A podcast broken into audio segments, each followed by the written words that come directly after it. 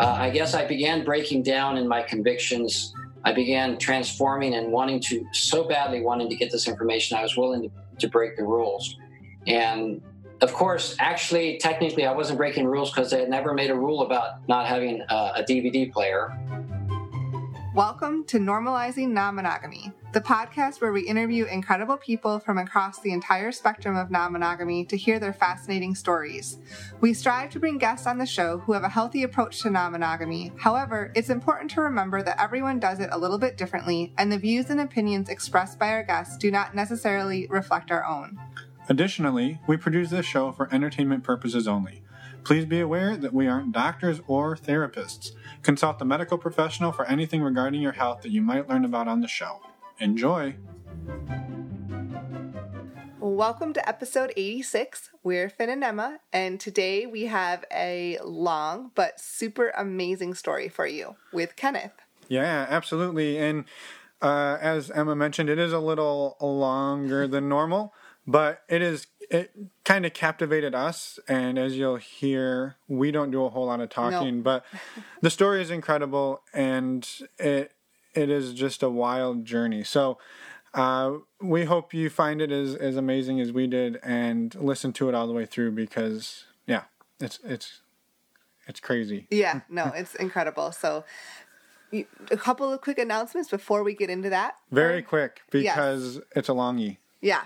So first, um, if you've listened to any recent shows, you know that Finn and I will be traveling, especially in October, and we will be hosting a handful, well, three to be exactly, um, to be exact, uh, to be exactly exact be exactly exact, um, meet and greets. And so the first one will be in New York City on October 3rd. The second one will be in Boston sometime in mid October. We're working on confirming that date and we'll be announcing it as soon as possible. probably by the end of the week Yeah. And then the third one will be in Toronto on October 26th. And that'll be in the afternoon. I know it's a Saturday, but it'll be in the afternoon so it won't impact the Halloween parties. So it is a halloween party it is, but it without won't- costumes well i guess you could wear a You costume can wear a costume. I don't care if you wear a costume. That's all good. So for all of the information on these, if you go to our website, normalizingnonmonogamy.com, click on the events tab, uh, you can get all of the information there. Yep. And also, if you do plan on coming to the event, please go there and RSVP. It really helps us, um, you know, kind of gauge how many people are going to be there. So we appreciate that effort. Absolutely.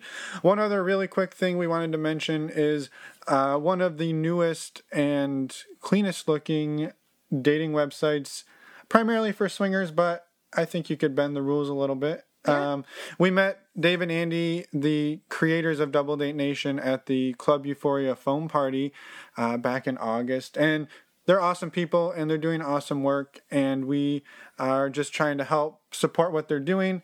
If you use the offer code Emma when you sign up or use any of the links on our website, it first of all supports them by getting more people on their website, which is new, which is super important when you have a new dating site. Mm-hmm. And also, we get a little bit of a referral bonus, so it also supports us. We would love it if you do that, and we would love it if you check them out. Yes. And I think that's it. Let's. We made this intro short, and now let's go listen to Kenneth. Kenneth, thank you uh, for for taking some time out of the fields to Yeah. talk to us. Been been cutting some hay and farming today, so we appreciate you taking a few minutes to share your story and and reach out to us.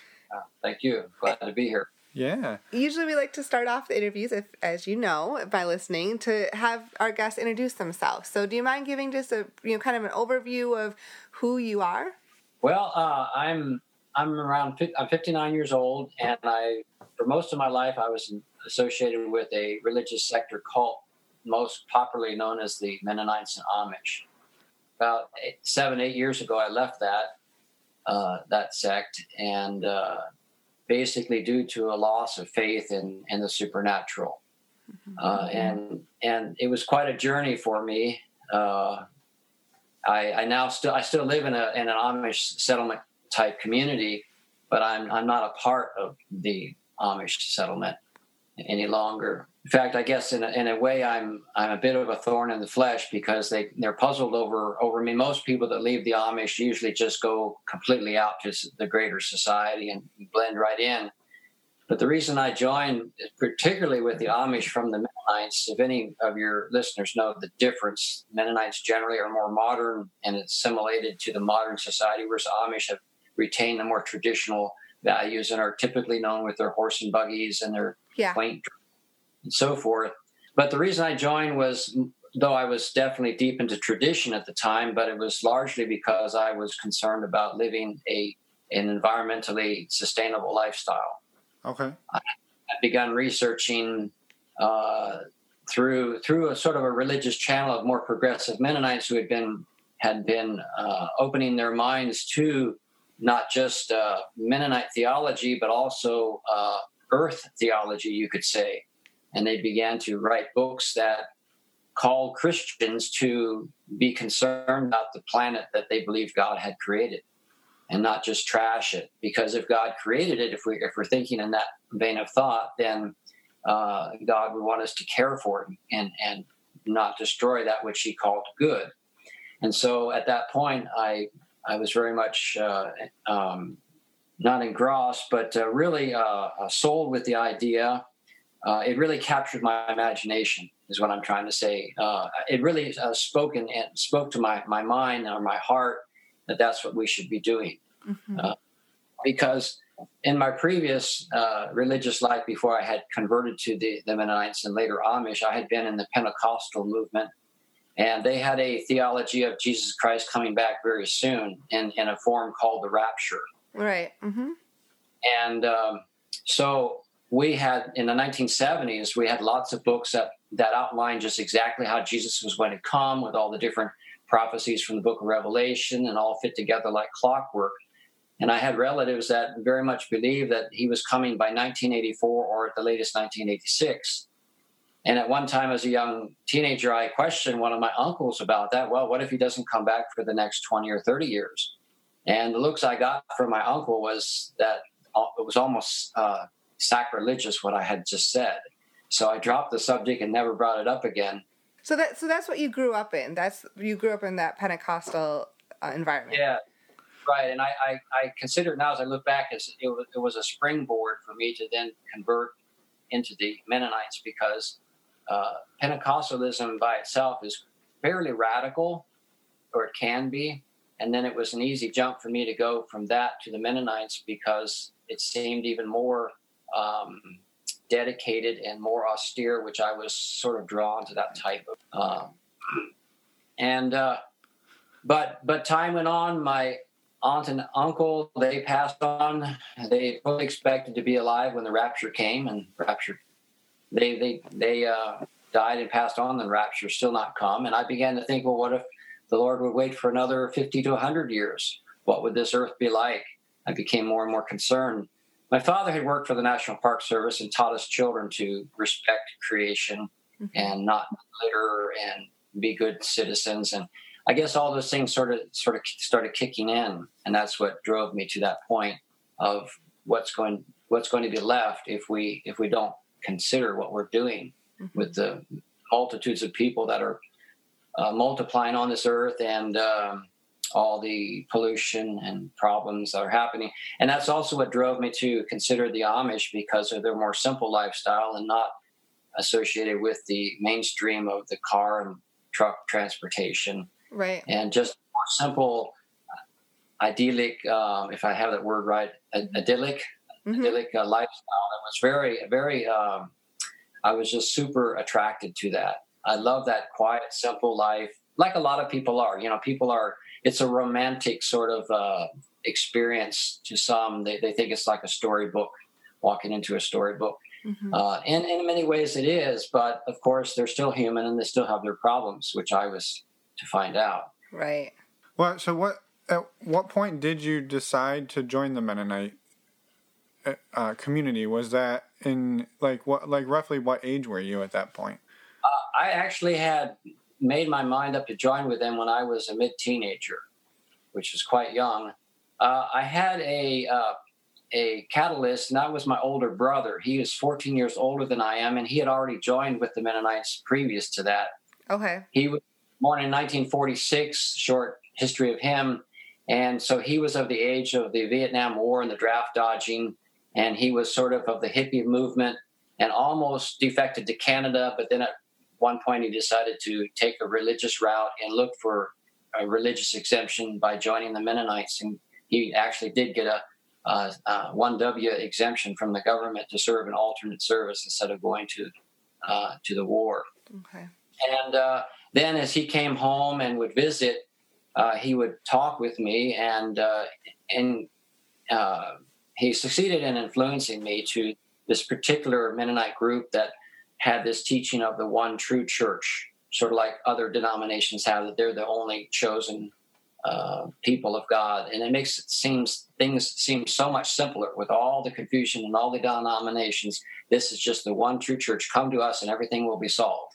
Yeah. And that was very attractive to me, along with the the uh, more uh, austere way of life and the quiet way of life. I was sort of turned off by the Pentecostals in a way because we, of course, could sing hallelujah and praise the Lord and such like, but afterwards, uh, the young people could talk about things that I thought were too carnal, like uh, the latest football game, the latest uh, song on the radio, or somebody's fast car. And that just didn't click with me, especially after I had this new birth experience and I really dedicated my life to God. I just wanted to be 110% for, for Him. Uh, it just didn't seem right. And then when my brother approached me and invited me to come visit him in his Mennonite community, which I did, I was, while I still had questions, I was deeply attracted to their quiet, sincere devotion, mm-hmm. especially their their stance, like on not fighting, not being warfare, like like so many people. That was also very attractive to me. Yeah. More of a peaceful, loving uh, people, and and you know different parts of the Bible that most of the the general society churches sort of overlook. Or, or take for instance, if you look at the Bible. At, at, at, face value, there's a lot of different teachings and commandments, especially in the New Testament and in epistles, that most churches today just basically brush aside. Mm-hmm. Notably, ones like the, that teaches women to be silent in churches or to um, or to wear a head covering and to be submissive to the husband. And the and that headship order most in most modern churches that's lost. You know women are preaching women are not wearing a head covering and they're taking a dominant role.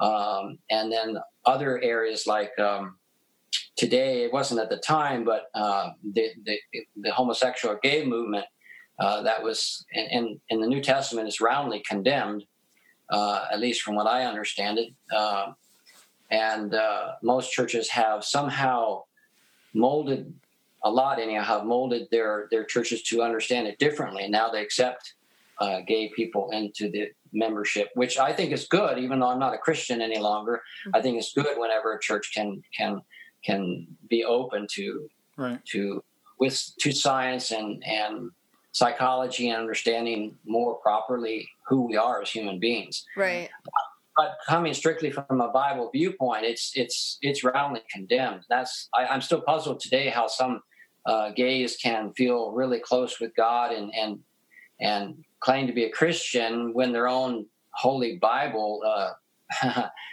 doesn't make much room for them. Right. Uh, uh, but but that's getting off on another topic. Yeah. Uh, so so he um, he influenced me, and then I I didn't uh, actually make my step to move until I was around 18 uh, because I wanted my parents' permission to leave uh, before I before I would go. Because of course the Bible teaches children to be obedient to parents, yeah. so I had to follow that commandment. So at finally at one point my dad said, "Well, you might as well go. Your heart's not here." They had hoped I would stay Pentecostal and marry, you know, a Pentecostal girl, and they'd have one of their children in the of the family, you know, living near them and have their grandchildren beside them, which would all have been well and good, but I was I was really sold out, and I had one track mind. I knew where I was. So he said, "Go ahead." And so I moved to my brother's place uh, to that Mennonite settlement, and um, didn't actually join with that group. I I um, got a little more depth of wisdom and realized that this teaching of the one true church is really sort of uh, high minded, and I would now call it religious bigotry to think that they are the one true church. And I opened myself up to search amongst other Mennonite uh, flavors and ended up joining more of an Amish Mennonite type church that was uh, from derived from Amish, but they had modernized and had cars, electric and telephone, sans uh, TV and radio. Okay. okay. In the 19 early 1980s, there was no internet, so that right. was right. And so that was that was what you were part of for the next 40 years or so, or I guess 30, 30. 30 years or so. Yeah, about 30 years of my life.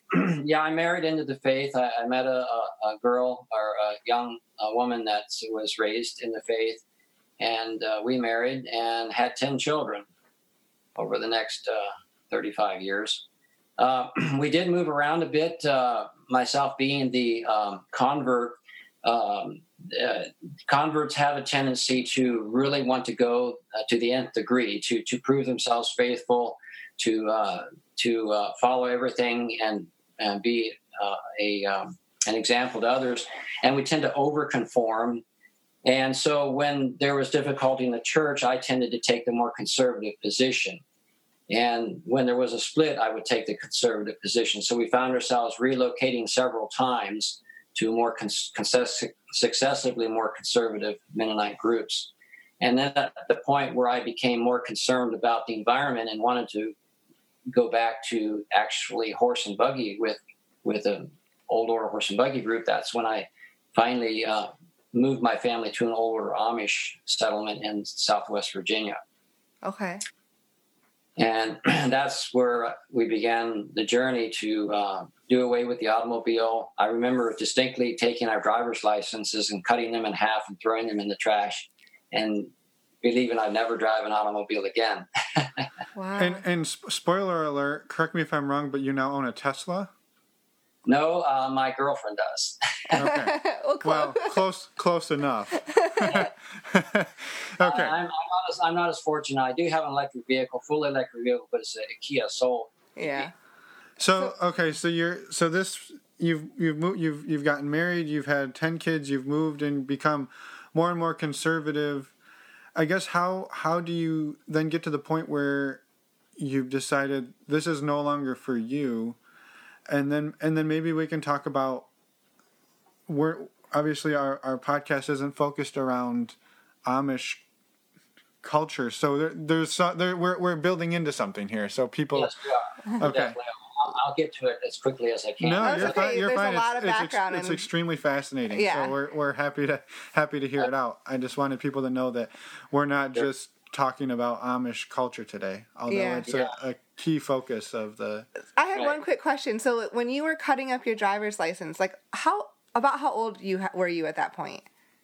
That was in 1998, so I would have been 38. Okay, so you had been driven, driving for uh, over 20 years. That's 22 years. Yeah. That's that must be yeah a really crazy feeling. I can see why you remember that very distinctly. uh, my, my my wife was uh, not so uh, thrilled about it. She had not been quite on board with me, but see, in that setting, the man of the house is the head of the home, and he is the one that guides the spiritual. You know, he's the spiritual guidance of the family, and he has to make the decisions and the wife is, of course, the, the husband is supposed to consider the wife, but finally, ultimately, he makes the decision, and that's kind of how it turned out. I just felt so so deeply concerned about this, and I felt I had to move the family to this to this setting. And it and it is like my wife said at the time, it's almost was like moving to a different country, to a foreign country, because even though she could actually speak Pennsylvania Dutch because she was raised that way, but yet it was a different, little bit different dialect and all different different people that she didn't know and it was a different area, uh, very mountainous compared to where we had lived, and uh, just different everything. And it was just that way, and that's how I myself was able to uh, pick up the Pennsylvania Dutch, mm-hmm. and I speak fluently now. It was a wonderful experience. They were very good to us and very accepting, much more um, friendlier even than what the Mennonites had been that we had been a part of previous. So I, I still have a lot of fond memories. Uh, and we were there for about three and a half years. And sadly, uh, since it was a new and sort of uh, revolutionary type Amish movement, which would be a story in itself. Uh, we'll put it. We'll put an asterisk there, and maybe someday come back to that. yes. So, so our particular settlement, for various reasons, uh, decided to disband. Uh, there were actually two settlements seven miles apart, and all in our settlement were wanting to move not to that settlement, but to another one in another state. There were some issues on not enough farmland, but there was also church issues, and I never, I, I had not not an interest to to go to that that new settlement that they were wanting to go to. My primary goal was to stay away from the internal combustion engine. I felt like that was one of the greatest pollutions to the earth, to, to the creation, and and the group as I had joined there had had eschewed that technology. They didn't have any engines; they used everything with hand or horsepower, and this is just what I wanted. And now they were changing the rules. They were going to allow these things to come in and be the typical Amish community where they have diesel engines to run their shops and little gas engines to run their Maytag washer and chainsaws to cut their wood. And I was not interested in that. I wanted to teach my family, teach my boys to to be happy with the crosscut saw, to be happy with working with horsepower, to run a woodworking shop with horsepower, and all those type of interesting, fascinating ways of life without uh, polluting the air, the very air that we breathe. And so, my one of my Amish neighbors suggested we move to a settlement in Missouri that his wife's family, his wife had some relatives out there. And that actually was a Mennonite community, but an old order Mennonite community. So this is going to be a little confusing, but over the years, there's been some crossovers through, splits and divisions, and you actually have some old order Mennonite churches that are more conservative and some old order Amish. Okay. So, so and this was this is a legendary. They're legendary for their position. They they they don't have any engines. They haven't had them for a while, and they're very restrictive. They're not quite a one true or one and only church, but they're real close to it. But their way of life and their their working together is just amazing. I mean, building barns and houses. They they they built a whole community out there in just a few years, and it, it's just amazing the, the work ethic. And so we went out to visit, and looked like this is what we wanted. So I again I made the decision, and we moved to Missouri. So quick quick question on that. Do you did you go out there by horse? Like did you take your horse and buggy to from oh, Virginia? Actually no, that's one thing that most people probably or some people don't realize but the Amish are not completely against modern transportation. What they want is to not have their own people driving automobiles or trucks and such, but they allow the exceptions so that they can survive uh, to use uh, transportation, hired drivers, not part of their, their membership that can take them places. Okay. In case of moving, you'd hire a, a semi truck driver that has a, a van. Sure. And yeah, yeah, yeah. Okay. Load everything up and roll out that way. Okay. There are a few legendary Amish, like the Swartzentruber Amish, that at one point they had the, the rule not to use tractor trailers, but they had to go by rail. Okay because it more conform, conformed to their way of life with steel wheels and their wagons and buggies and the steel wheels on the railroad. And the railroad had been along since the 1800s, and it just fit more what they thought was the perfect way. Yeah. Uh, it, it, it, it's splitting hairs. I realize that, but these people they're famous for splitting hairs. You know, down to the buttons and pockets on their on their coats, and the length of the beards, and the the, the width of the brim on their hats, or the size of the bonnets on the women's. I mean, they can spend hours uh, preparing for communion services, and the ministers will go over all these details. And any problem points, they'll go over that in detail, and you know, encourage the members to conform and submit to God, submit to the church, and it's a whole it's a whole paradigm that's that a lot of that's very foreign to most people. Yeah. But wow. It, it, it's fascinating and extremely. You know, wow. Yeah, it is very fascinating. Okay, so so you moved to Missouri. Yes, and this is where the story gets interesting, and we'll come more to to what your podcast is about. Um, in Missouri, um, I, I sort of met my Waterloo because these people were sort of what I consider the ultimate in and separation from the world of that expression, uh, separation from the world. And uh, yet I found some hypocrisy amongst them. Uh, they were going to the library and not telling others, but some of the men were using the computers in the library to source information. And uh, this kind of blew my mind. I thought we would let others people, you know, it's okay to let other people do that, but for you yourself to do that, to use a computer seemed uh, usually it was it was uh, for verboten if you know that German word. Yeah. Most people that seems to be an adopted word verboten, but that is German. So and and it started very small. I, I got a few DVDs in the mail for woodworking um, information, and I was curious enough. And I when I realized that some of my own brethren were going behind the scenes and using computers, I, I got a sort of a little brainstorm and kind of a sneaky side of myself and decided why couldn't I find a place to watch this little woodworking DVD? It wouldn't harm anyone. It's just between me and me and God, and and uh, so I did that, and and also during this time, uh, as you know, in any long-term monogamous marriage, uh, things can get kind of uh, monotonous, mm-hmm. and uh, we were uh, uh, struggling as a couple to, at least I was, to have that spark and flame that we had had when we were first married. And of course, I, I should preface all this that there's a big difference between normal courtship and dating and marriage in the in the greater society, at least here in America, compared to the Amish and Mennonite way of dating. To them, uh, dating or courtship, as they prefer to call it, is not to just date around and, and have fun.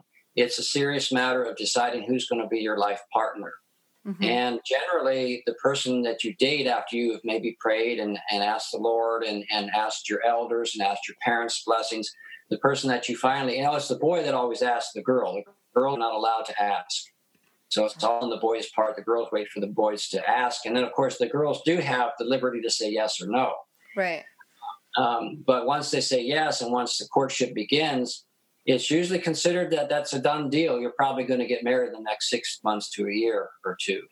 Yeah, there is the freedom to to break up if for some reason there's insurmountable problems but it's looked at as sort of a defeat. Like you know well you must not approve the lord's will properly. Something got in the way. Yeah you didn't uh, choose cor- you didn't choose correctly. Yes yes and and so and also uh, it's a hands-off courtship so there's no uh, hand holding. The only thing that is done is maybe shaking of hands as a handshake and greeting at the time of the of the get together and then the young couple will maybe have a devotional period with the young man leading the devotions because he's going to be the head of the house. And then maybe they'll pray together and they'll discuss things that they find interesting together. But there's no there's no kissing there's no no outward affection. In fact even with married couples it's very much uh, disapproved for married couples to show any outward sign of affection other than you know working together um, having a peaceable home not getting into arguments or fights uh, and showing just general kindness and hospitality toward each other um, but any sort of hand holding, um, um, affection, kissing, for my wife, she never saw any of that of her parents. So she had no role model. So we were struggling as I matured as, as a man.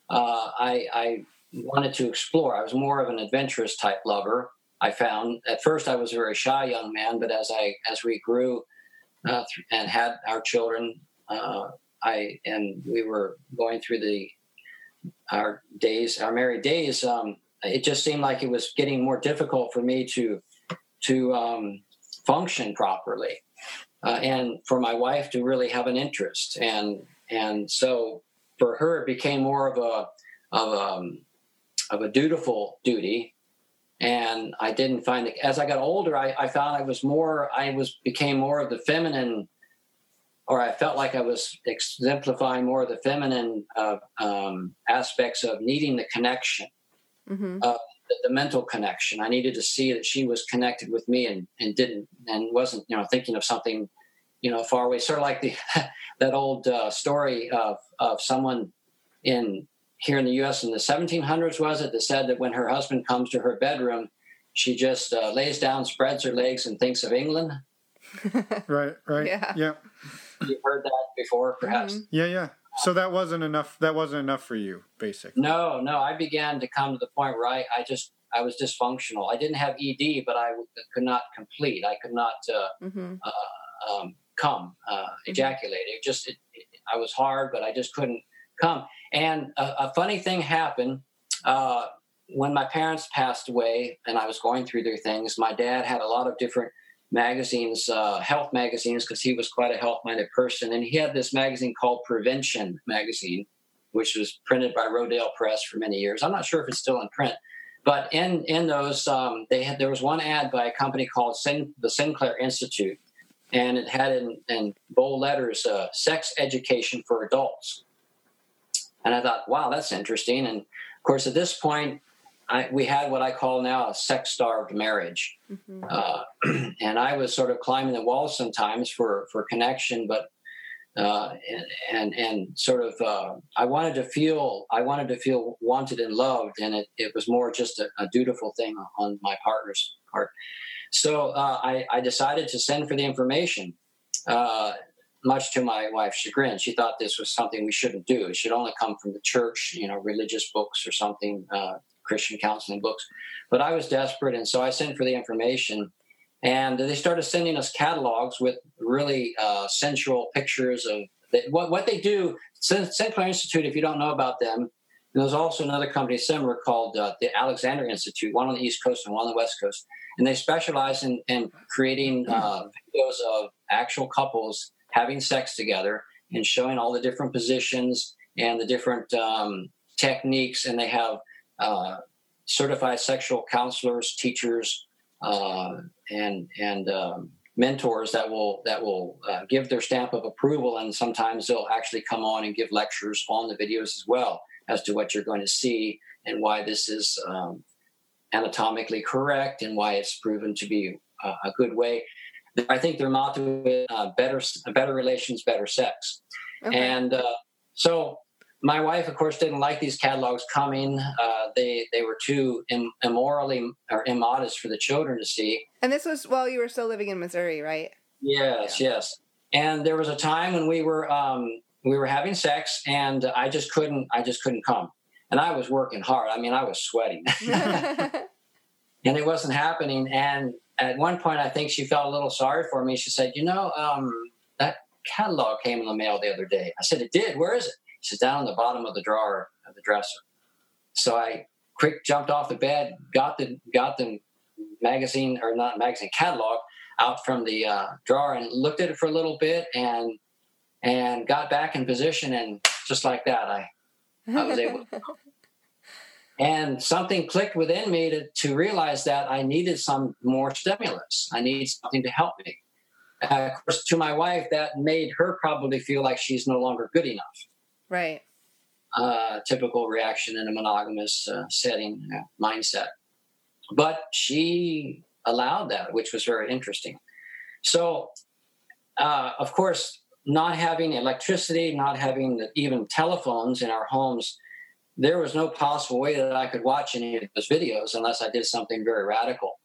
Uh, but I kept thinking about them, and I, I, was still struggling with this. In fact, at one point, I, I found a payphone in town, and I called the Sinclair Institute, and somehow, by chance, got connected to the president of the institute. Whoa! And, yes, and uh, he was very candid and very kind, but very uh, curt. And he asked me, "What's my problem?" And I said, "What it is." He said, "Well, do you smoke? Do you drink?" I said, "No, I don't do either of those." Well, he said, "Probably you're just having, um, you know, uh, you, you, have a mind block, and it'd be good if you will watch our video series called Better Sex, the Better Sex video series." I said, "Well, I don't even have a telephone. I'm calling from a payphone."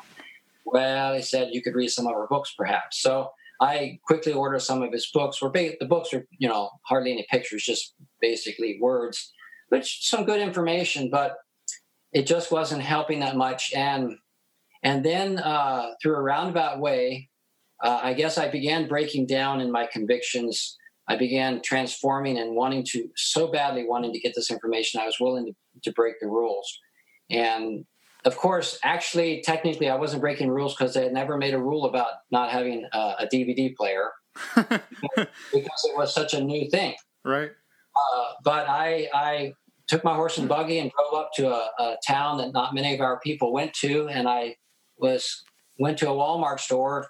And I actually didn't have this in mind, but it was around Christmas time, and I was looking for a battery because we did use batteries to, to power our buggy lights.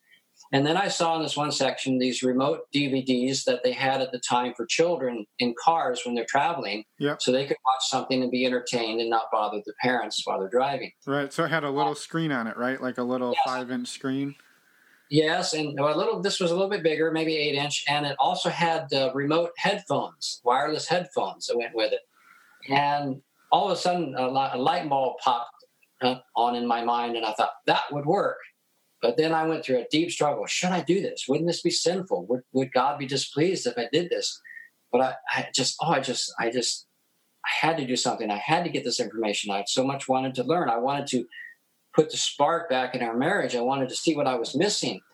And so I, I went ahead and bought it. And I was really, really uh, nervous as I bought it because I thought, what if someone that works at Walmart who might know some of our people might talk to one of our people sort of off the cuff and say, hey, uh, do you people use DVDs? Uh, uh, I saw one of your people come in and I don't care if you do, but I didn't think you did, you know, and, and that would just really you know that would that would uh, blow the whole thing wide open because then they would start making a search amongst its members and so but never happened. It never it never happened thankfully although i probably just uh, blushed about three shades of red as i went to the counter to buy it. Yeah i'm sure. Uh, and i and i uh, took it outside in my buggy and tried to get it hooked up and it, and it wouldn't work and I, it took a while but i finally did figure out how to work it with a regular 12 volt battery. And uh, I took it home. And I did this all at a time when the rest of most of the family were gone back east to visit my wife's family in Pennsylvania, and only just me and one other of our children were there to help me with chores while they were gone. So I timed it everything properly. I even used a mail order instead of using the checks because my wife did the book work, and I didn't want her to know about it. Not because I wanted to be necessarily dishonest, but it was one of those things that if if it uh, members in such a church like that, they have to, they have been taught so strongly in their conscience that if their their mate, even their married partner, does something that they think is wrong, they have to report that to the ministry. Right. Right. So you've got to kind of feel your your your partner out, and once you know they're on board, then maybe you can break the news. But if they're not on board, then you have to be very careful. Yeah. And it's not that I felt wrong about doing it. Um, if any of the listeners are familiar with the Bible passages, there's one chapter, Romans chapter 14, where the Apostle Paul lays out that uh, some people eat meat offered to idols and they don't think anything of it, and other people they, are terribly offended and they would sin before God if they would eat, eat the meat.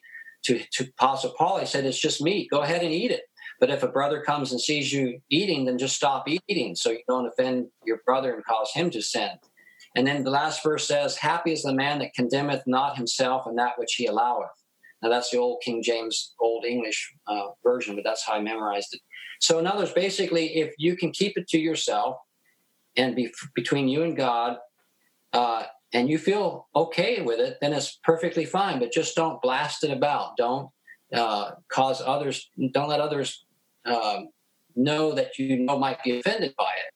Uh, mm-hmm. Uh, they have maybe a more sensitive conscience, whereas you maybe have a, a bit stronger conscience. You're, you're okay with this. So that's how I took it. And I felt like as long as I kept it between myself and God, then I'm okay. And that's how I work through this in my religious mindset. Right. Okay. So I so that's how I began my journey. And and and the, one of the first I did get that that series that the uh, the president of Sinclair Institute recommended called the Better Sex Series. And the, the host of the video series uh, made a distinct statement that stuck with me. She said, If you've never seen anything like what we're going to show you now, then you'll never be the same afterwards. It's pretty bold. Yeah. And was and it true? Was it, yeah, was it true? Absolutely true. Once I saw the liberty and the freedom that couples can have and the, and the creativity that couples can have, even just simply monogamous married couples, which that's what they were displaying. They weren't getting into uh, polyamory or or swinging. Although actually, some of their videos now, especially the Sinclair, uh, the Alexander Institute, has some very very good videos on swinging. If you're if anyone is interested. Huh. Okay, we'll have to look those yeah, up. We'll look into it. Highly recommend it. Two two different videos on that, and you can you can now. Um, they've they've advanced from the simple DVDs to you can get video on demand from them. So okay. much simpler. So yeah, it, it def- definitely changed my viewpoint, and I of course desperately wanted to introduce my wife to this as well, but I didn't quite know how. I mean, how was I going to? Number one, I was looking at what what they would have considered as pornography, although I don't really consider it now as pornography. It was actually uh, instruction, teaching Um, in fact, I liken it unto some of our, our midwifery books, uh, our childbirth books, which I should have mentioned maybe earlier that we had all our children at home, and I was the midwife for the most part. I delivered all 10 of our children. Wow. Uh, uh, so we had some very interesting and uh, forthright books. One was written by um, their it's called Spiritual Midwifery, um, and her name is not coming to me, but uh, Ina May Gaskin, yes, from the, the hippie commune down in Summertown, down in Summertown, Tennessee, called The Farm. Maybe some of the older viewers or listeners would know about that. And Spiritual Midwifery is a very fascinating book. It has lots of anecdotal stories of couples and their experiences with, with childbirth. And of course, being hippies, they were sort of a mixture of Christianity and Buddhism. And so they would have a lot of spiritual um, talk and jargon. Mm-hmm. And, and, they had some really clear pictures. I mean, actual pictures of the birth happening, uh, real photographs, black and white, but it was still photographs. Yeah. And I felt like if we are so concerned about childbirth and, and, and study these books, even Amish or Mennonites, and why can't we also learn about some very important aspects of, of, of couples and their and their love life together? Right. Right. right. After but, all, that's how the children get there, right? Yeah, exactly. but so, like I said, I was between a rock and a hard place because what I was looking at was considered porn, and, and also because of being in the old order setting, any such devices, such as videos or DVD players, even for simple things, if it wasn't even on the subject of sex, maybe it could be on woodworking or farming. All that would be verboten in such a setting like that, just right. as much automobile or, or radio or telephone. Uh, so I did try to. Um, uh, I would get books where I could and try to introduce them to my my partner, my wife. Uh, she read some of them, but not many of them. I did find and really enjoyed the book called The Joy of Sex. Mm-hmm. Familiar with that? Yeah. Uh, yeah, yeah. People have recommended that. Alex Comfort, uh, MD, was the author. He's no longer around, but um, it did have a lot of drawings in it. I felt like maybe she would accept that. At first, she was even adverse to that, but she finally did accept it to some degree, uh, but only with res- deep reservation. And we did try a few things like vibrators. I tried to introduce vibrators to help her to come to orgasm. And she was able to come to orgasm, which I was grateful for.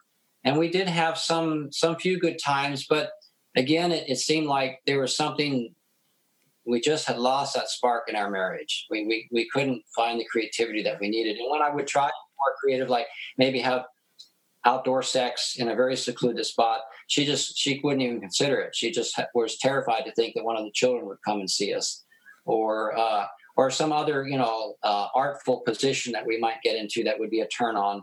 She just thought it was sort of crazy. Uh, in fact, especially the thought I was when I uh, discovered through the videos I was watching the most amazing phenomena that I'd never heard before, and that is female ejaculation. Mm-hmm. I actually wrote Deborah Sundahl, who is one of the primary um, uh, pioneers in helping women all across America, if not throughout the world, to this, this power of of the women and of the of the feminine flow of the the feminine fountain of, mm-hmm. of ejaculation. I had some personal correspondence with her, and also watched some of her amazing uh, videos that she made on that subject. I was just I was just enthralled. I didn't realize that this could happen, and I, I shared, of course, not the video, but the books to my wife, and she thought that was just totally bizarre. Absolutely no consideration whatsoever for that. so I, I, hit ground zero on that one. Uh, at one point, I, I determined to go to a counselor, a secular counselor, to see if uh, she could help us. And uh, my wife refused for a while. And finally, I said, I'm just going to go myself if you're not going, I'm going myself. And at that point, she said, Well, I guess I'm going to go because it was a woman counselor. And I didn't necessarily pick a woman counselor for, for a woman, but it, it seemed like she had the qualifications that I was looking for. But my wife was concerned that they might happen. There's always a deep concern in those settings that there might be some temptation uh, because, you know, if you think the Old Testament is strict, then the New Testament is even more so in this matter. Jesus said, if you even look on a woman to lust after her, you've committed adultery already in your heart.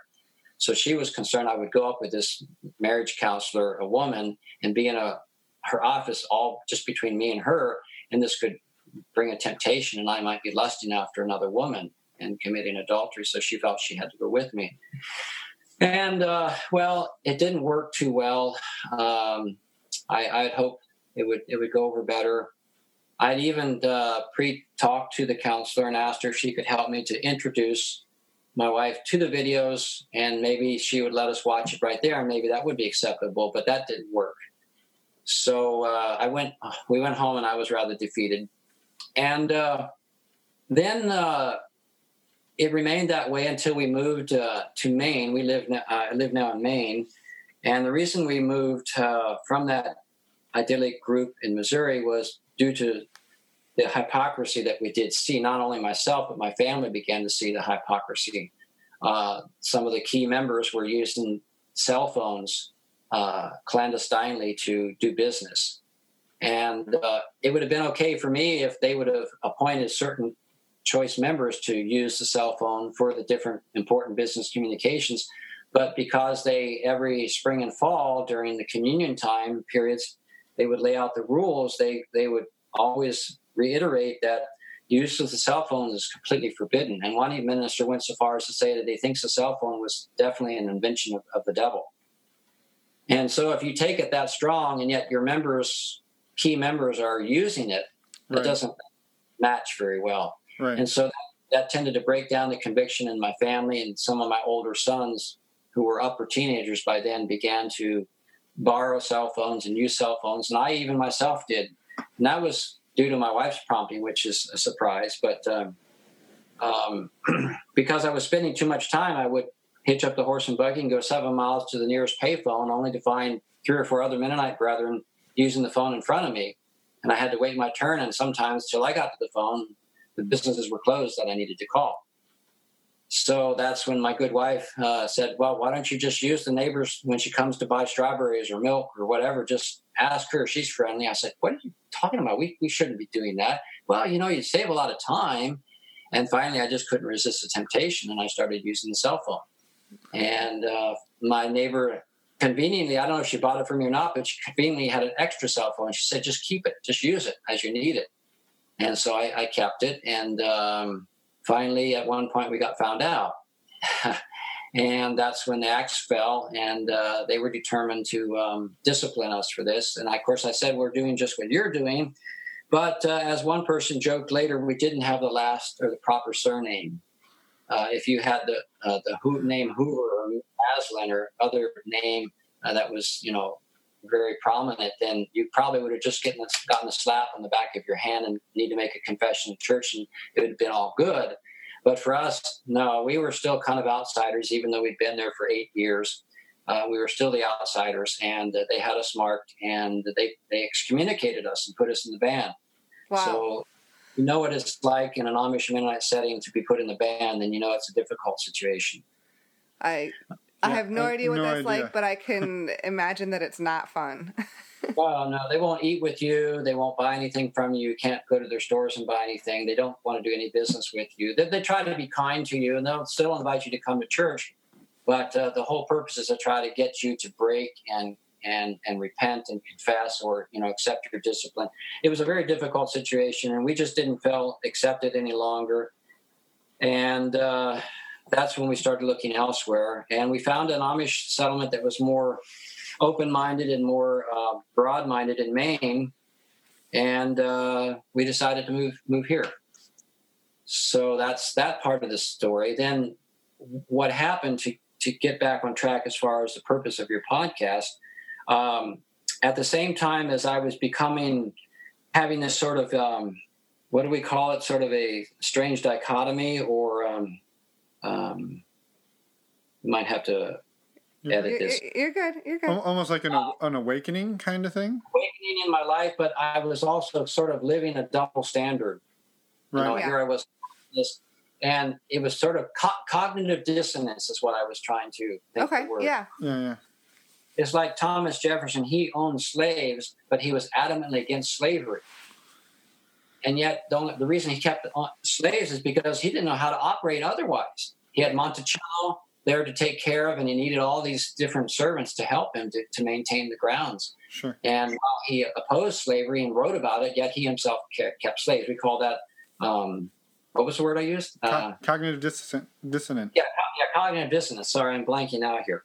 Um, so I, I, had this struggle, and at the same time, I had met a man in Missouri that uh, uh, was a good. We became good friends. We were a bit of an odd couple because he was not Mennonite, but um, um, he he began helping me in some things and uh, doing some of the driving when I needed an extra driver to take me where I couldn't go, which was allowed to a limited degree. Um, and for some reason, we became very good friends. I'm not sure if it's because of my explorations in the forbidden, but I needed somebody to be able to have, be a sounding board for me. And he sort of became that. And at one point, still being a Christian, I asked him, uh, uh, Lynn was his name, short for Leonard. I said, uh, "What? By the way, what church do you go to?" And he said, "Well, I uh, I really would rather not say. I mean, I asked him what he believed. So I'd rather not say. I said, why not? We're, we're good friends. Why can't you tell me? He said, well, he says, when I tell people, they either shun me or try to convert me. And I said, well, I won't do that. I'm, you know, we're friends. He said, well, I, I just don't believe in anything. Uh, and essentially, he was the first real atheist that I ever met. That's essentially what he was trying to tell me. Right. Uh, so he didn't use that that the A word yeah. uh, that moment. And so I said, okay, that's fine. I'm still friends with you, and I really appreciate your help. And uh, and he was just that. In fact, after we were put in the band uh, and then decided to make the move, he was the most helpful person I could ever imagine. I couldn't understand this how an atheist, who we believed was a sinner going to hell, could be so helpful and kind. And he even went to the point of helping me load the last semi trailer. My family was already in Maine, and I had to come back, and he helped me to like 11 o'clock at night. And asked, still asked that as we closed the, the tractor trailer doors, is there anything else I can help you with? And his wife was there with him. And I said, no, thanks, Lynn. I really, really appreciate that. And I, of course, went to the house and crashed, uh, totally tired worn out. But he also drove my family without any charge, the 1,800 miles from Missouri, Western Missouri, up to Maine, other than the charge for the gas. Wow. And wow. his uh, drove the another smaller U-Haul truck that we had for smaller items, uh, and I rode with him. And he also did it without any charge. I, of course, I paid for the rental truck, but he just did it free on board. And I was just so uh, blown away by this show of kindness and love by people that I generally would have not considered, you know, that could exemplify such kindness. I mean, they were sinners are supposed to be uh, uh, selfish, self-centered people that look out just for themselves. But these people were looking out for me, right, right, and my family. So this uh, built up a deep respect and and a and a and a um, a, a, confusion in my mind how this could be. And so, but I still was that, you know, when, when you lose your faith and after being in such an immersion of, of deep fundamentalism, it, it doesn't leave you all at once. It, it goes by bits and pieces. Yeah, it takes, some, it's a process. Yeah, it's a process. Uh, someone said one time who also came from a Pentecostal background that I watched a very interesting YouTube video on he likened it unto like maybe seven pillars. And I suppose there could be more, but seven is a significant number in the Christian faith. Right. You could have the pillar of like faith, of fellowship, of family, of prayer, of uh, of um, different things. And so he had seven pillars. He said generally a Christian might suffer the crumble of one or two pillars in their Christian life as they go through their life because of doubt or disbelief. And they still remain a Christian. But if too many of those pillars crumble, then the whole thing comes tumbling down and that's what was happening with me. Little by little my, my reserve was crumbling even though i was still trying uh, to soldier through it and do my best to convert my friend to jesus.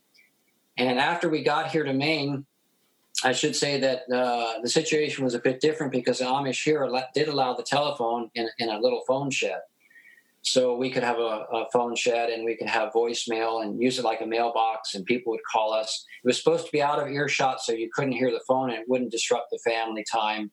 And you could just go out there and use it as you needed it for a business tool. Of course, that also allowed me to occasionally in the evening time uh, call my friend Lynn and we'd have a discussion. And of course, while he said, while I said I didn't want to try to convert him, in actuality, I couldn't help it. I really wanted to convert him. And so we'd have these friendly discussions. But every time he would turn it around and he would uh, help me to see that I wasn't thinking properly. And he also many times said, I really shouldn't be talking with you because I'm concerned what this could do for you and your family if you would happen to begin to change your mind. And I said, That's all right. I'm fine. I, I figured in myself, I had God on my side, no problem. But as time went on, it just it crumbled more and more. And and he knew I had access to the internet by that time, uh, he said, "Why don't you watch this series? We talked about evolution and creation, and of course, I was a young Earth creationist, as as all Amish Mennonite people are, and most Pentecostals are, for that matter. Uh, that we believed that the Earth was created in six 24-hour days, and the seventh day God rested. Mm-hmm. Whatever the Bible said, we believed it. There's a little saying that says, "The Bible says it, I believe it. That settles it," right. and that's that was our mindset. But uh, he began to help me to see that uh, that I didn't understand evolution or evolutionary biology at all, and that it was much more fascinating and much more intricate and much more explainable than just a miraculous uh, God making cows and sheep and animals and one day and poof in the mountains, poof in the you know the sea. Right. Uh, uh, whereas you know as creationists we we had silly silly jokes and stories about the evolutionists that showed clearly we didn't have a clue what true evolutionary science or biology was about. So once he helped me see that and, and geared or guided me towards a video series called The Foundational Falsehoods of Creationism, and I watched the entire series. I had to because he was my friend, and I didn't just want to uh, argue and you know talk over his head or talk against him. I wanted to actually consider what he was saying. And so when I watched these videos, then I just saw so clearly. It's just like a light bulb moment. I just saw that actually evolution biology, excuse me, evolutionary biology is is actually factual. It makes a whole lot more sense than the creation story. And that's when everything started really crumbling. And the last straw was um, an interesting website that I came across through the recommendation of another free thinking friend called Why Won't God Heal Amputees? And myself, I, I, have actually a bit of an amputee situation. I um, lost a finger in a, in a table saw accident and maimed another finger. And uh, soon after I had that happen, I met a, a, former Pentecostal friend when I was visiting my parents. I was already on my Mennonite journey, but he met me and we visited. And he had been my best friend in earlier years.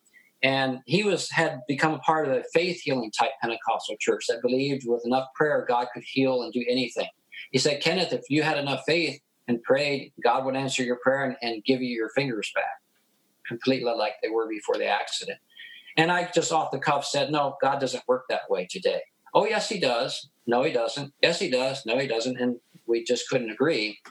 Uh, and we went our separate ways. And I never thought about it afterwards. I just had the the Mennonites don't believe much in miracles, modern miracles. They just take miracles in the Bible, and that's good enough for them. And they may believe in a little bit of healing, of minor healing. There's some instruction in the, in the New Testament of anointing with oil of elders to the sick and it's supposed to heal them. But I never saw any real healings. It just people either got sick and either died or they got better. So when I came across this site during this journey of, uh, of towards free thinking, I, I thought that's really an interesting question. Why won't God heal amputees? And it was laid out in such a wonderful way that I began to realize that actually the reason why God doesn't heal amputees is because he isn't there. He, he, in other words, uh, he, he, can heal things that uh, are sort of ambiguous, like maybe uh, cataracts or, or, or, appendicitis or hearing problems or things that you can't quite put your hand on. Maybe cancer victims even might think they were healed.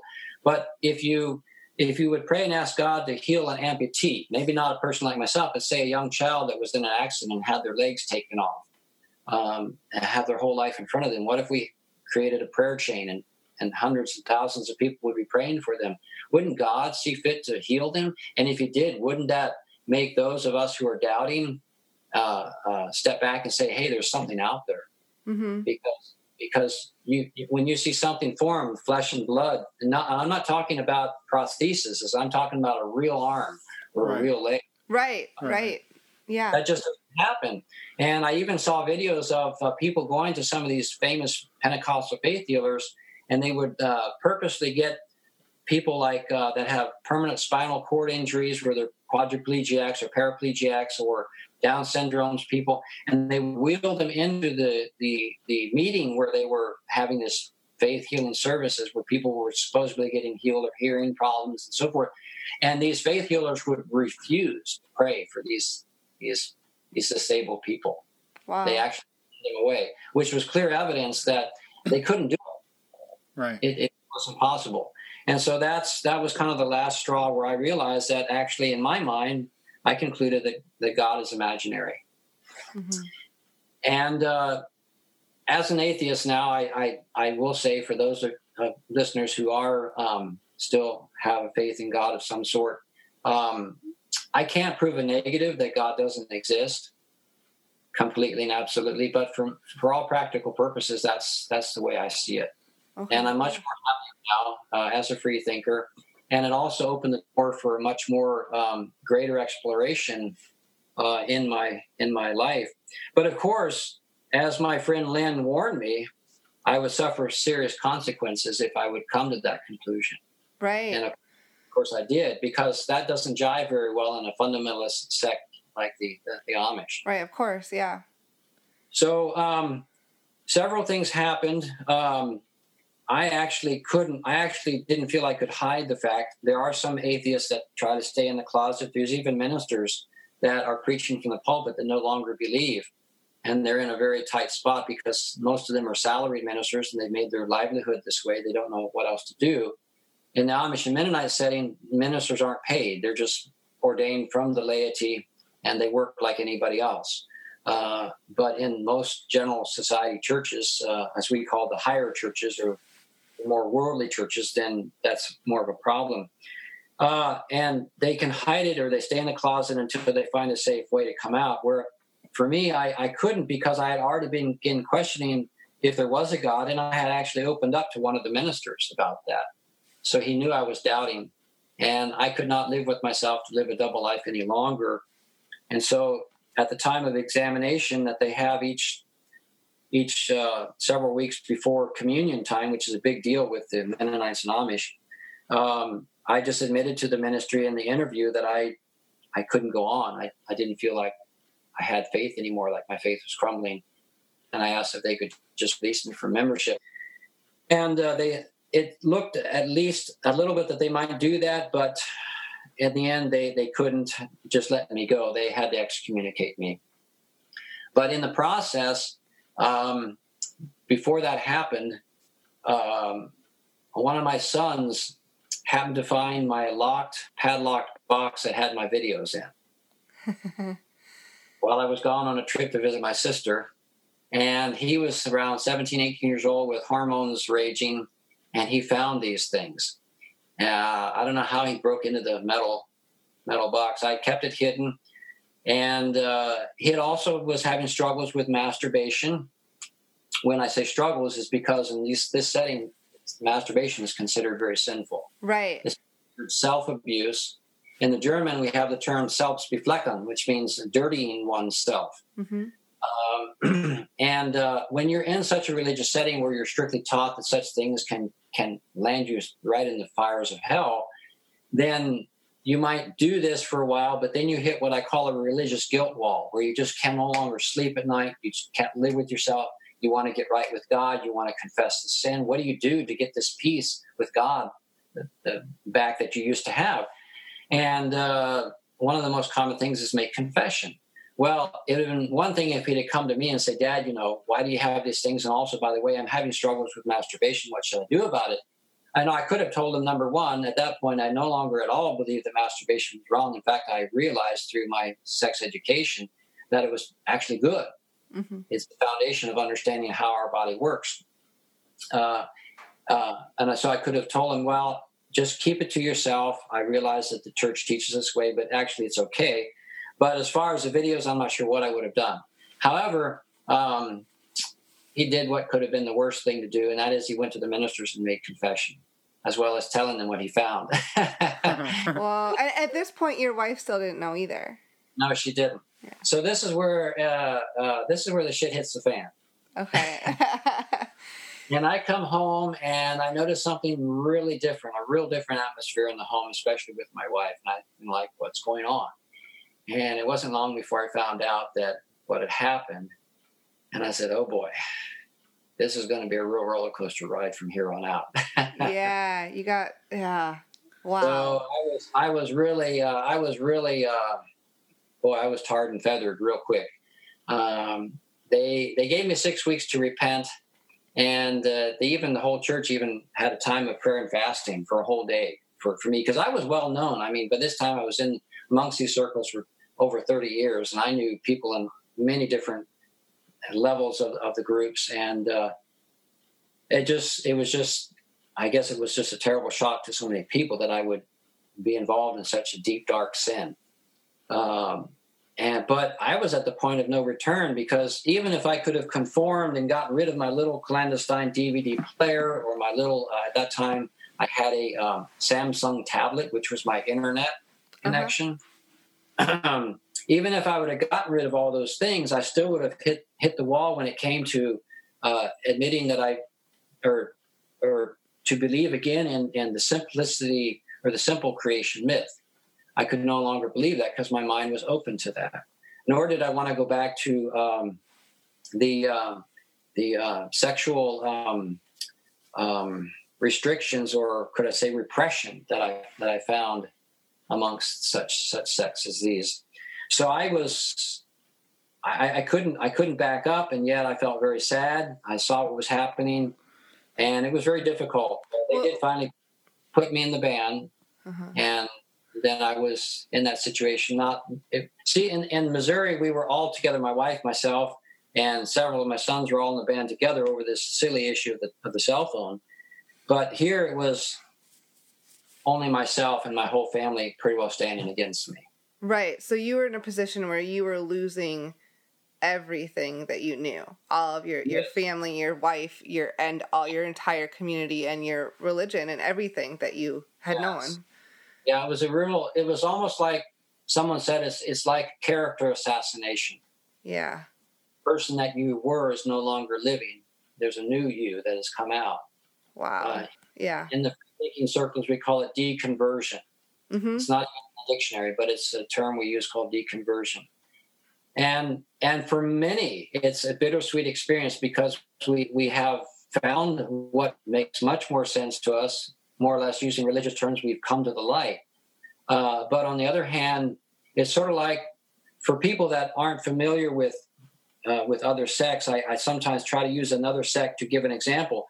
If I would have been raised Mormon and had believed in the Mormon story and been married and maybe had parents and grandparents in the faith many generations and had become married, had a whole row of children, even become an elder in the church, and at one point had began to question, for whatever reason, the validity of the story of Joseph Smith and finding the golden plates. And I began to realize that it's all bogus. Mm-hmm. Then that's the point where you have to make a decision. What are you going to do? And I've heard stories of men. I, there's probably women too, I'm sure, but one man in particular that he he had converted to Mormonism as a young man, sort of like myself, the Mennonite, the Mennonites, and he was gung ho, uh, totally sold out, his friend thought he was crazy, but he went ahead anyhow. He fell in love with a Mormon girl, married. They had a big family. He became an elder in the church. And then at one point, he began questioning it. He just something broke in him, and he and he he took two weeks off and he read through the whole Bible. Maybe it was a little more than two weeks, as well as the Book of Mormon. And at the end, he realized he didn't believe any of it. And for a while, he kept quiet about it because he knew the repercussions. But finally, he, he, he, confessed to his wife, maybe six months later, that he didn't believe this anymore. And she promptly divorced him and took the family and left. So, you know, it, it, it's a sad experience, but a person like him, person like myself, it, it's hard to go back once you've. It's like someone said one time, was one of the famous judges that um, um, Sir Oliver Wendell Holmes made the comment that uh, one's mind, once enlightened, can never return to its original dimensions. Yeah. And yeah. that's kind of where I found myself. Yeah, right. and that makes a lot of sense. But it, you're also facing losing everything in your life for that. But like you said, you're you're you're caught. Yeah, and I was I was a, the curious type mind person, so I'm always searching for truth. And I tend sometimes uh, say lightly that the, the, the search for truth that led me to the Mennonites and Amish is what also led me out. I was, I guess, always a seeker and always seeking for greater truth, and I still am that way. If I find something that makes more sense to me, then then I'll discard what is no longer making sense and uh, go for the good stuff.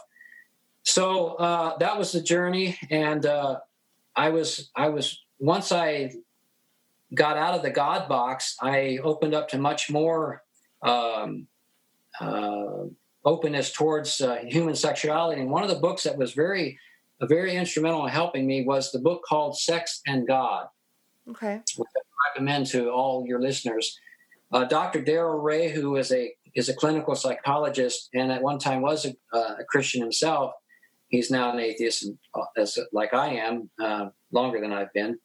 And he wrote this very fascinating book called Sex and God. Um, and the subtitle is How Religion Distorts Sexuality.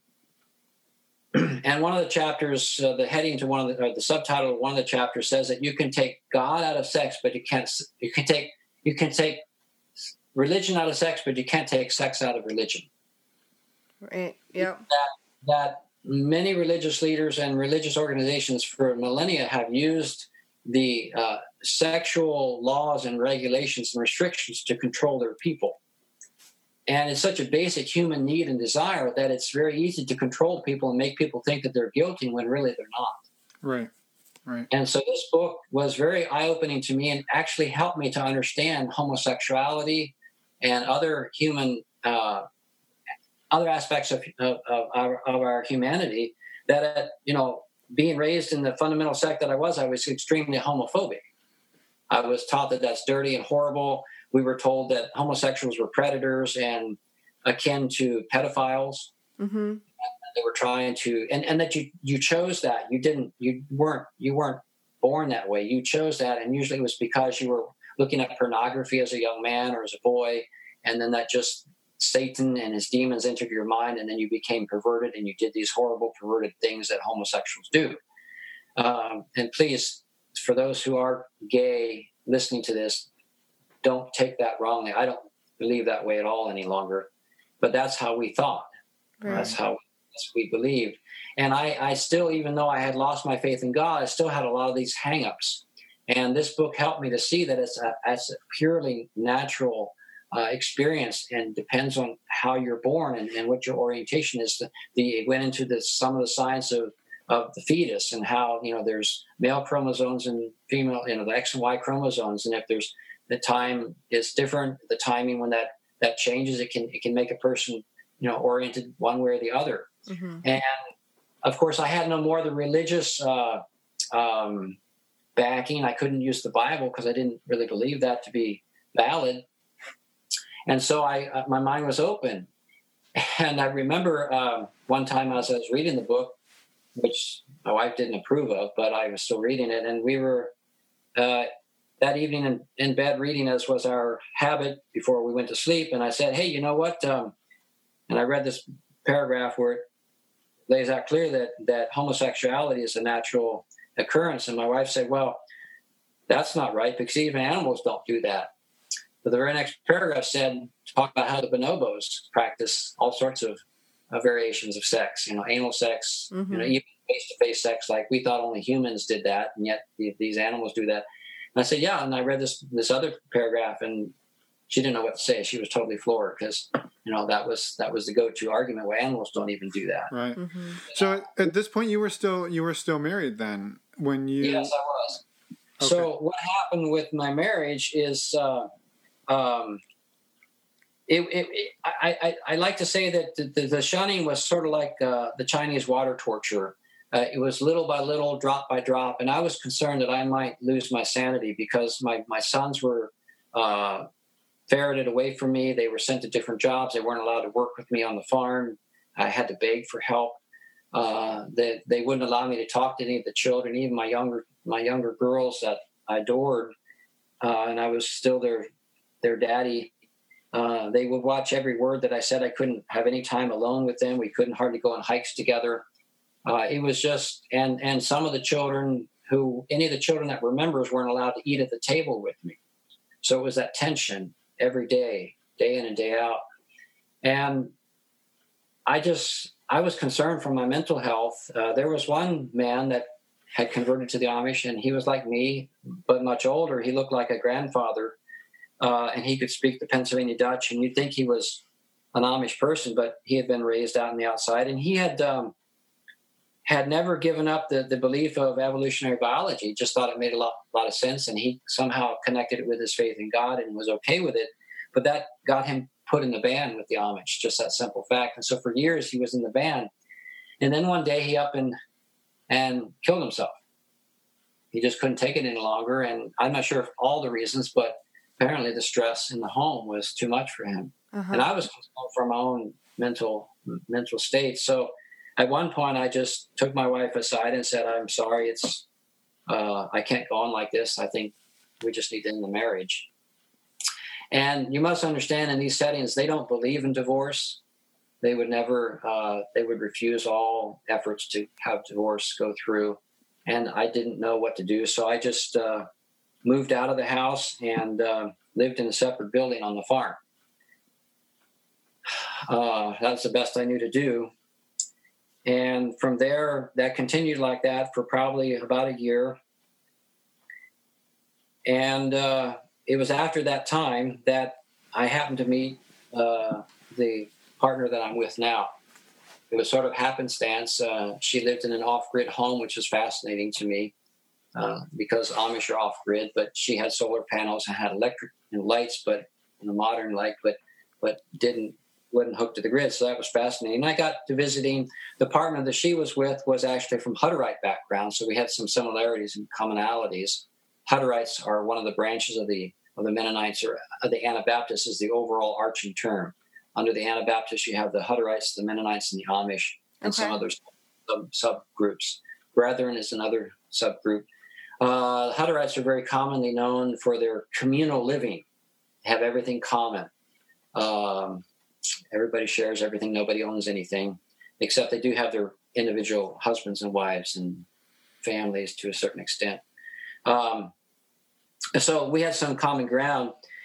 Uh, and I never expected it. I, I, mean, I must admit that I was sorely tempted to have an affair uh, before I had broken up with my wife, but I didn't feel I could do that. Um, I had read a book. I don't know if you've seen this. This book is called Sex Over 50, which I was over 50, and it's written by a medical doctor. And he lays out uh, all the different things that couples of our age uh, struggle with. And he also laid out the possibility of what happens if you do cheat on your partner. And for some people, it, it can work, but it's always fraught with the danger of being found out and the devastation from that. And I just feel I couldn't, I felt I couldn't do that. But after I had physically separated from her, I didn't feel like I had any um, thing holding me back except the fact that we were still legally married.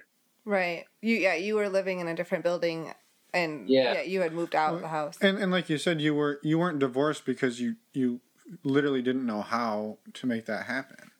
That's right. Right. I didn't. Yeah. Um, and so I so I met my partner, and uh, I actually at that point had a, a quite a bit of low self esteem of myself, and didn't think anybody would want want or have interest in me.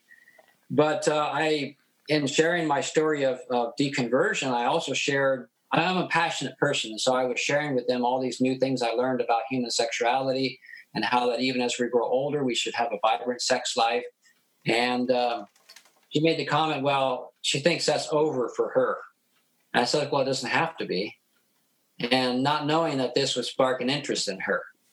And uh, several visits later, or maybe a month or so later, um, we were alone together in the house for some reason. And uh, she made the comment that, I'm glad you're here, you know, and kind of snuggled up to me. And I, I, I was amazed. I, I didn't realize that someone would take an interest in me and of course we began communicating some more and talking and uh, it ended up uh, to uh, grow into a relationship and so i was at that point i had read about oh yes the, the book sex and god also opened my mind up to uh, polyamory okay. Uh, and the, the, whole world i'd never known about that i had of course known from the old testament times the polygyny that was in, in the bible sure. like right. solomon and wives and of course, while it seemed kind of fun to think about a male having lots of women available, it always didn't seem fair uh, to the women uh, that they were, you know, in this bondage sort of thing. And of course, the New Testament fundamentalist Christians don't believe that that's for us today. Real, real quick, you, you cut out a, a second ago when you said was she with him at, at this time that she had sort of expressed her interest for you? Yes. Okay. Yes. And it was, I guess, so it was okay with him at this point, like how this. Was... Yeah, he was a real.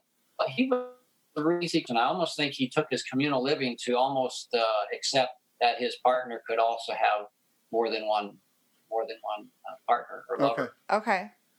And so uh, we actually, at one point, um, had sort of a semi threesome together.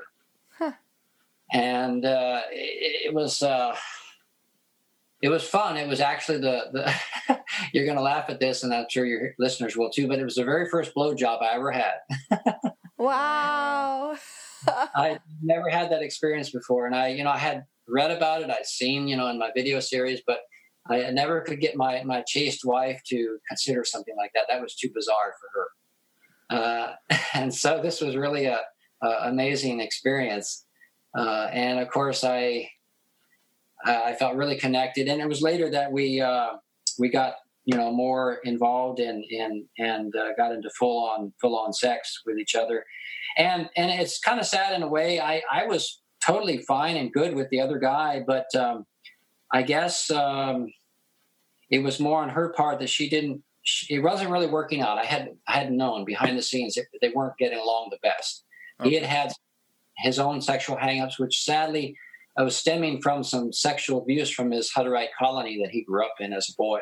Oh, okay. He had, he had been abused as a boy, and that and I tried to help him. Actually, I gave I gave him some of the videos that I had. I had by that time a whole library of the Sinclair and Alexander Institute uh, series of all facets, you know, from sexual exercise to uh, what women want, what men want, and all sorts of wonderful videos.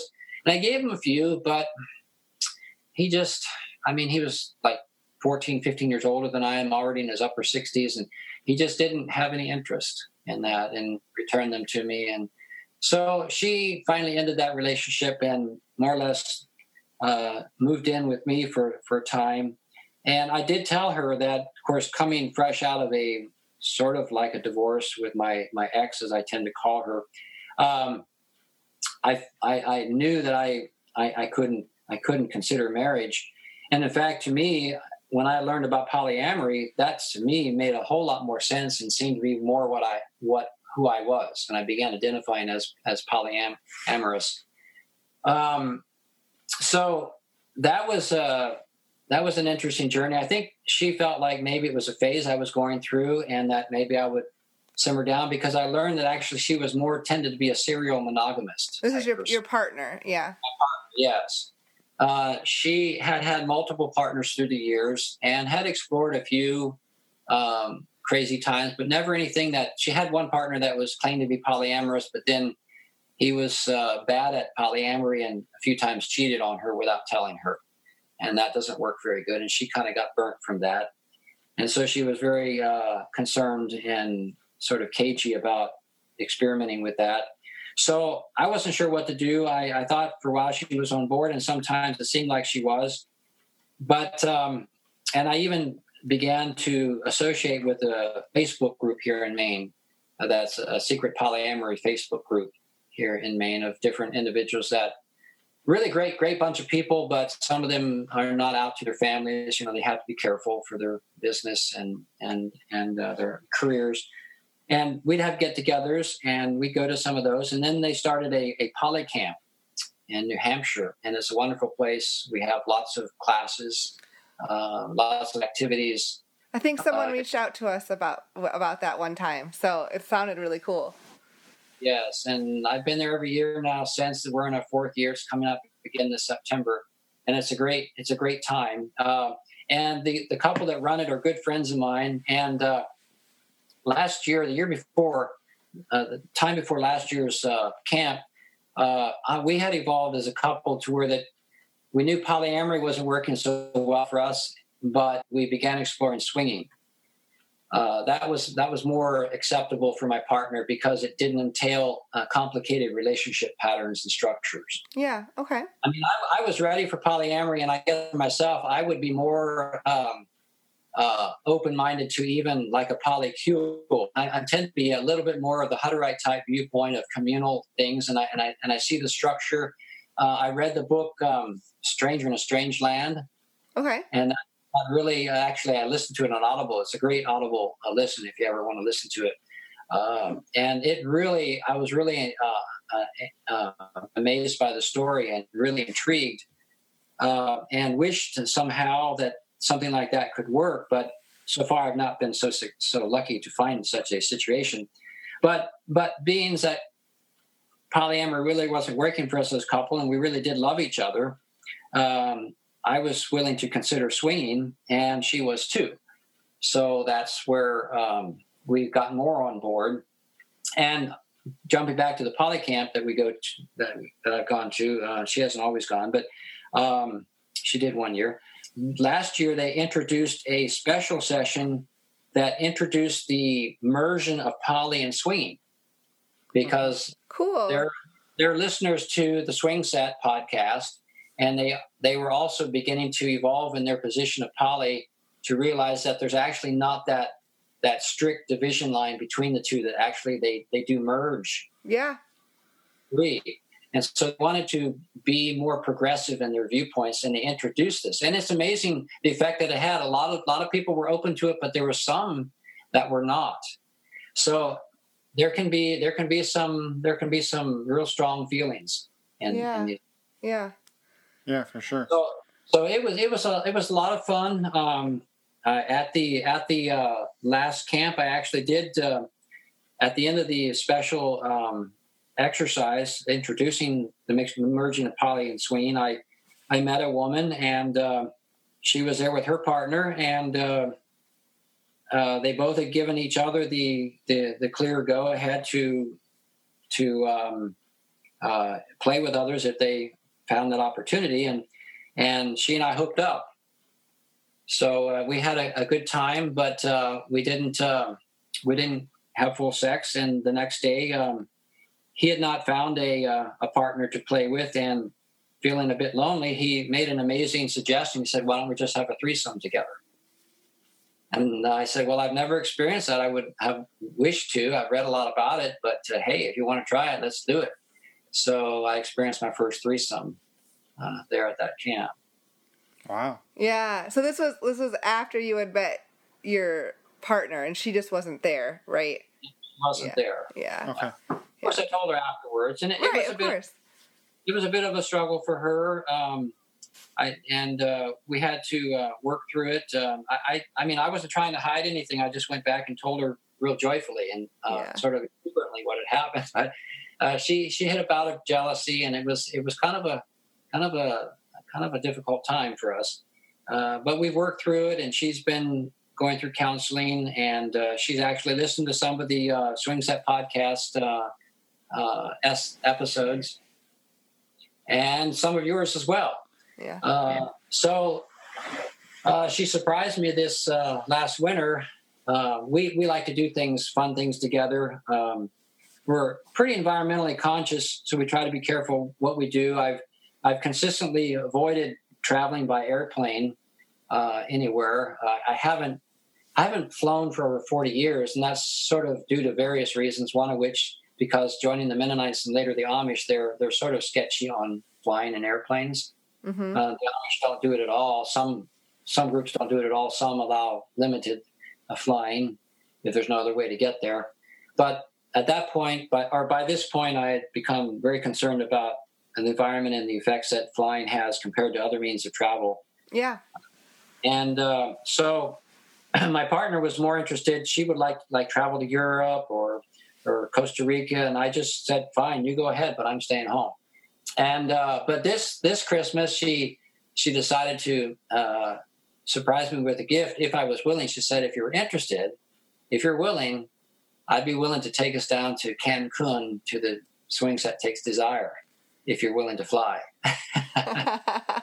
it was one of those offers that I could hardly refuse. yeah. I listened to all the glorious uh, podcasts and all the uh, of you know their experiences that you know that they lay out and Prof and Ginger and Cooper and and all those there um, uh, laid out of all the wonderful times they had, and and and especially the way that they go about it. That it's not your traditional swinger, but more more open minded. For Right. for by this time, I was very open minded, and I I couldn't even relate to swinger traditional swinger settings where they only allow monogamous couples or and, and only women, men, or not single men.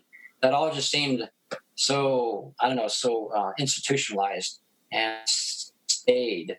Uh, and so when I when I learned of how they were going about it, I thought that was fascinating. And I I talked about it to my partner uh, more than once, but every time I kind of ran against the wall because I didn't really want to fly. It was just sort of a dream that I had, and I wondered if maybe we could find something here in the states, which I still wish we could, and maybe we can sometime. But, but uh, uh, much to my chagrin, and and uh, I, I have mixed feelings. But I guess we're going to go to Cancun this November. So so you you you've booked the trip, right? We booked the trip. Yeah. We're still working on our flights. Uh, I did try to find a way to, as you know, uh, in our previous private conversations, of trying to get down there by um, by car because both of us have EVs, and my, and my partner has a Tesla, Uh huh. and they're great for traveling. There's there's it's it's a great network. I encourage everybody.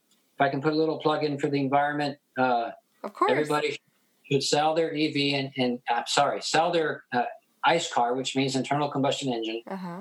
Term we use. Um, some people say fossil fuel cars, whatever you want to say. They're they're they're they're polluting the very air we're breathing.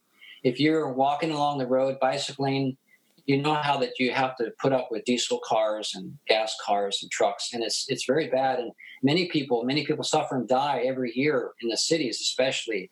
Uh, and people they're now tying it to um, Alzheimer's uh, early onset Alzheimer's. Uh, people are getting due to pollution, air pollution, and over in China it's even worse in some of those developing countries. And so, and it's what's bringing on the precipitous um, disaster of climate change or climate crisis. So I feel like now that we have valuable uh, or, or valid transportation like a Tesla or other EVs, although Tesla's head and shoulders above everybody else, they're like four years ahead of everyone. They've got a whole charging network all across the US and most parts of Canada, and even in Europe and Australia. They're starting. Uh, China is getting more and more. In fact, they're building a big gigafactory in China where they're going to be producing Model 3s by the thousands starting toward the end of this year. And it's a whole sea change. And I, and they're just such wonderful vehicles to drive. Once you drive one, you'll never want to go back to an ICE car Mm-hmm. because you'll begin to realize how dirty. It's almost like in back in the 50s, we never thought about people smoking and secondhand smoke. Right. We'd ride, we'd ride in buses and the smokers we put in the back of the bus. And now to think about having any smokers in the bus, period, is unthinkable. Right. Yeah. And and and once you have an ice uh, an EV, you realize you could park this thing in your living room if it would be possible, and it would never kill you. Right. Right. But there's actually there's actually cases now, uh, uh, numbers of cases. It's not in the hundreds, but at least in the in the um, uh, at least twenty or thirty people have recently uh, over the past time, I don't know, several years, have died of carbon monoxide poisoning from their cars. Usually, it's older people who have more of the newer cars with push button controls or remote starts, hmm and somehow the car gets started in their closed garage, Yeah. Yeah. Yeah. into their house, and they never wake up the next morning. Yeah. Right. So you'll never get that with an ICE car. Yeah. Right. Uh, sorry, I'm getting confused. You'll never get that with an EV, Yeah. electric vehicle. So so you're So exploring. anyhow, yeah. So you're exploring Yeah. options to drive to Cancun, but if but it just doesn't. It looks too sketchy. We're both just a little at our age. We're a little too concerned about um, safety of Yeah. going through that long, big, long sea from down through southern Texas and all along the, the peninsula, sort of going up to or along the coast that looks like a sea, Mexico yeah. coast. Yep. Yep. and all the different i think actually you could possibly do it there's actually superchargers in mexico enough I, I mapped it with the app that i have and we could do it but it's just everything else involved that finally i decided well you know i haven't flown for 40 years uh, greta thunberg perhaps can forgive me if i fly this one time Right. Well, we we give you permission for what it's worth. Because I'm super excited for you both. yeah, I think I will say I think you've suffered enough. You you you owe yourself this one. And uh, Thank um, I, I guess I would I will say that you know we we didn't focus a lot on your on the non monogamy part of your story, and I think I think that's that's more than okay because it, your story has been it, obviously incredibly fascinating. We didn't hardly talk at all. We just we're, We're feeling we're sitting here just listening so intently. So I I think, but Very sorry if I, I talked too much. No, it's good. That's the whole point. yeah no that was and and so I, I think what would be amazing is and we we met your partner briefly at the last uh, patreon q&a that we did so i think it would be amazing if if after desire and i i think i think everybody listening right now would would love to hear how first of all how that goes for you and and like just a little bit it doesn't have to be you know a two hour story but hear a little bit about the journey that you two are on together because you've you've obviously both found each other at a at, at like the perfect time in your lives and I think it would be fascinating to hear hear how that's going and and we would love to hear that so Yes. I, I, I should add that um, we have tried to explore uh, some swinging opportunities here in our own state, and it's been rather difficult because we live in a rural area. Mm-hmm. Um, there, I've tried certain sites like SLS and Kasidie. Kasidie hasn't done much for me, and there is there is a place down south of us here, about an hour and a half that we've driven to. It's it's actually a it's a it's a it's a nude sauna okay, Okay. uh, that was started back in the 1970s by some tree hugging hippies. And it's, it's a great place. It's a wood fired sauna. Um, they have a hot tub and a, and a swimming pool. And uh, then they have a unique feature of a, of a playroom in the back. huh And but it's it's kind of kind of uh, kind of odd and different. I I, uh, I I wasn't very comfortable with it, and I've had a few experiences there, but nothing that was very satisfactory. So we've been trying to find couples that maybe we could play with, uh, and it's been a, a long long search. We there was one couple we thought might be okay, but then Annie wasn't connecting with the guy, and uh, it just wasn't going well. And we knew I knew full well that taking one for the team is not going to work. Mm-hmm. right Uh, so we kind of ended that short uh, beginning of a relationship. And but recently we've we've met a couple that seems to fit fit all, after a long search. We've this we found this couple that seems to fit us in in so many ways, and we haven't uh, actually um, gotten into playing together, but we have. Uh, Gone to one of our favorite lakes and, and gone skinny dipping together. cool. That's fun. And uh, they're also new to swinging, so they're very cautious. And of course, we've had talks on STDs, and uh, his wife is very, very concerned about that. But uh, everything is clear, and so it's slowly working. The, the next step we want to take is perhaps um, playing together in the same room, but just just each each one with his own partner, Right. Right. his or her partner. Yeah. and once we get more comfortable, then uh, then maybe things will progress from there. Uh, so it, it, we're, we're having a great time. We're, we're it's not it's sort of a mixture. It's not polyamory, but it's it's it's swinging where that you get to know the people real well and you become friends with them before you. It's not like going to a swing club and you just see somebody that you think's hot and you just go off into a room and start playing. This is more like building a relationship to a certain degree and then and then uh, as almost like friends with benefits i guess you would call it friends with benefits in fact they're coming up tomorrow to help me put away hay wow Oh, cool. Yeah. So we're not going to get into any any uh, any fun stuff but uh, uh, of course putting hay away is fun too but it's a lot of hard work. Yeah. Well, but you have you're building that friendship. yes yes. It's looking quite positive. Uh, i've done a little flirting with her and she with me and uh, vice versa and uh, and we're all we're all feeling good about it. So in time you know. Yeah, I think that's amazing, and I know it, this episode has been longer than some of our other ones, but I think that you have been so um, vulnerable and helpful helpful in sharing your story because the, you've shared yeah, your story is incredible. And I had one quick follow up question that I know people might be curious about, in that um, have any of your children like are do, have they still have a relationship with you? Uh, to a limited degree. Okay. Uh, I, I, using a religious term, uh, I would say that I, I, count my blessings as much as possible. Or as uh, Monty Python would say in his famous song, "Always looking on the bright side of life." Uh, uh, they there there's some religious sects or cults that are even more severe than the Amish, like the Jehovah's Witnesses. Right. And I pity those people because when they leave their group and become disfellowship, which is a term those people use, they won't even answer the phone. Like if you call your parents and your parents are still with the, the Jehovah's Witnesses and you've been ousted and they see that you're calling, they won't answer the phone. And it could be an emergency, but they won't answer the phone. If they see you in town, they're walking the other side of the street. They're like, no, talk. It's very, very sad, very, very, very harsh. Uh, with the Amish or the Mennonites, they still talk with me, um, but it's sort of um, sort of guarded. Yeah. And uh, some are more friendlier than others. There's some Amish people that will hardly wave at me when they go past in their horse and buggies because I live on a main stretch that allow them to have to travel. But others will be more friendly. And I, I think of the little uh, quotation from Bert, uh, uh Bertrand Russell in the early 1900s, who was a uh, free thinking philosopher of his time. And he said in a BBC interview once that cruel men believe in a cruel God, and they use that belief to justify their cruelty. Kindly men believe in a kindly God, and they would be kindly in any case. Mm-hmm.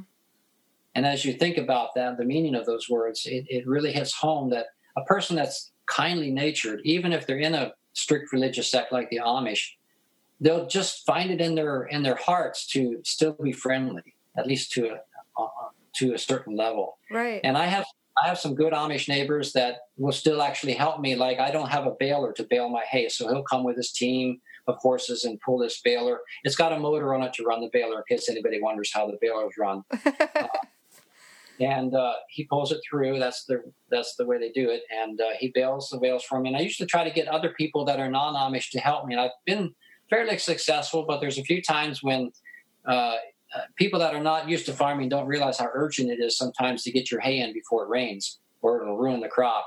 And sometimes I've had to go and, and ask, sort of beg for help. And then, uh, bless their hearts, they'll just come right, pitch right in. Uh, they'll drop whatever thing they're doing, and them and their boys, the men and the boys, will come and help me put my hay in my barn. Right. So, so, and for my family, um, I do go and visit them occasionally. Uh, they moved to Pennsylvania, so I don't see them much. I do have one daughter that's married to one of the Amish men here in the community, and they have three sons. So I see some of my grandchildren. Uh, I have 16 grandchildren and counting, I say. Wow. You know, when you have 10 children and in the Mennonite circles, they don't believe, they don't have any uh, concept of overpopulation and they don't believe in contraception. So it's very common to have six, eight, 10, or 12, sometimes even 15 children. Yeah. The course of a marriage. Uh, so I could easily have 40, 50, or 60 grandchildren until I'm in my 80s. Wow. That's just wild to think about. and I do go and visit my daughter sometimes. Uh, they usually let me uh, come in and I stop and visit. We try to stay off the subject of religion. Uh, we try to just talk about farming or other things that are happening with the family. And once in a blue moon, they'll stop in and visit me which is really nice. I really appreciate that they do that much. And uh, my other family members, they have occasionally, but it's a long trip. I it's 700 miles.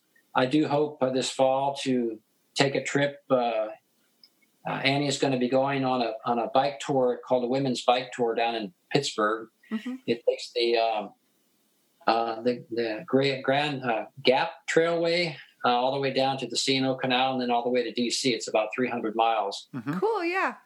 It's a woman's tour, so I'm not going to be on it, but uh, we're going to drive the Tesla down, and then she's going to let me have the Tesla, and I'm going to go up to see my family in Western Pennsylvania. Good. Very cool. Well, that's, I mean, that's encouraging that at least you have some contact with them. So I think that that's going to make people happy to hear, even. Yeah. Sometimes they'll send me birthday cards I have one daughter that still remained in the Mennonite church in Missouri. She was the oldest of the children and didn't didn't side with us during the difficulties there. And uh, she's visited me once in a while when she comes to visit her sister here. And uh, recently, for my birthday, she sent me a card and even so, had sewn me a shirt. Aww. Which I thought was a real, real uh, gift of love. Yeah, yeah, Yeah, for sure. She's thinking about you. Yeah, of course, that's very common. They, they, you know, in in such a setting, uh, all the all the clothes are usually uh, hand sewn. Right. And have their particular costume. The women have theirs, and uh, so sewing shirts. Uh, she learned that from her mother, and she's she's excellent seamstress. And I I really thanked her for that. I was I was really touched by that. Yeah. Yeah. Well, that's amazing, and I think uh, the whole the whole story is amazing, and we appreciate you sharing all of it with us. Yeah. and uh, we're we're so happy you reached out, and and I think we're we're happy to hear that you and your partner Annie are starting to explore things, and it sounds like you know it's not going to be without its hiccups, but you both are on on the same page, and I think that's amazing. Well, and it sounds like you're taking it step by step too. Like you said, you've had experience. You've you know they've experienced some jealousy. You've um, working through you know finding that swinging might be more better suited for you. You're taking your time with a couple, so you're you're taking the baby steps, which is encouraging. Yeah, little by little. Uh, sometimes I've been uh, told that I have the patience of Job, and the other times I've been told that I'm very impatient. I, I said that I hope I fall somewhere in between there. Yeah, well, we're sometimes I do get impatient, and you know, especially when I was trying trying to locate, I was sort of the the, the person of, of the partnership or the couple that was doing the the surfing on the dating sites, and uh, just one dead end after the other. Uh, so, and I was getting pretty frustrated. I was you know, ready to find someone, you know, let's get this on. yeah. but uh, pra- uh, patience uh, there's a little saying let patience have its perfect work i think that's actually a scripture that let patience have its perfect work that you make perfect in an entire wanting nothing uh, that may not if you you have to think about that before you understand it but that's that's a quotation from from the new testament i think Well, I will. I will say, even in the best of circumstances, patience are required while surfing any of the dating sites for for people uh, in a swinging capacity. Well, So you- actually, I think just dating any type of yeah. dating website at all, there's a lot of patience yeah, yeah. So, needed. Yeah. Well, we, I mean, truly wish you both the best of luck, and we're so excited to hear how how desire goes. Yeah, we And- can't wait, and we're so excited for you. And, And uh, yeah, we we we don't we want to hear the follow up on that. So hey Uh, we look forward to it. yeah, glad to share and thank you so much again for reaching out and um, yeah, and just sharing this incredible story. I know that a lot of people will find it fascinating and hopefully get a lot out of it too. Yeah. So yeah if it can be of any help to anybody else uh, that finds themselves in an unusual and difficult religious situation then i'm grateful uh, i know mine is very unique and i am curious if there's anybody out there that's in the swinging world that has had a similar coming out because there are some occasionally not many but there are some people that do come out of the amish and mennonites Sure. and themselves up so i would be really fascinated i don't know as yet anyone but would be fascinated to know if there's anyone that has a similar Well, story If if it wasn't already clear, uh, my guess is they will have already started writing their email to us at this point in your interview. But if they if they haven't, we we highly encourage them to do so because we would we would also love to hear that and to find a way to connect connect you at least to commiserate. yeah, well, and to talk and to have Yeah. that support. Yeah. So Great. Yeah. well, Thank you.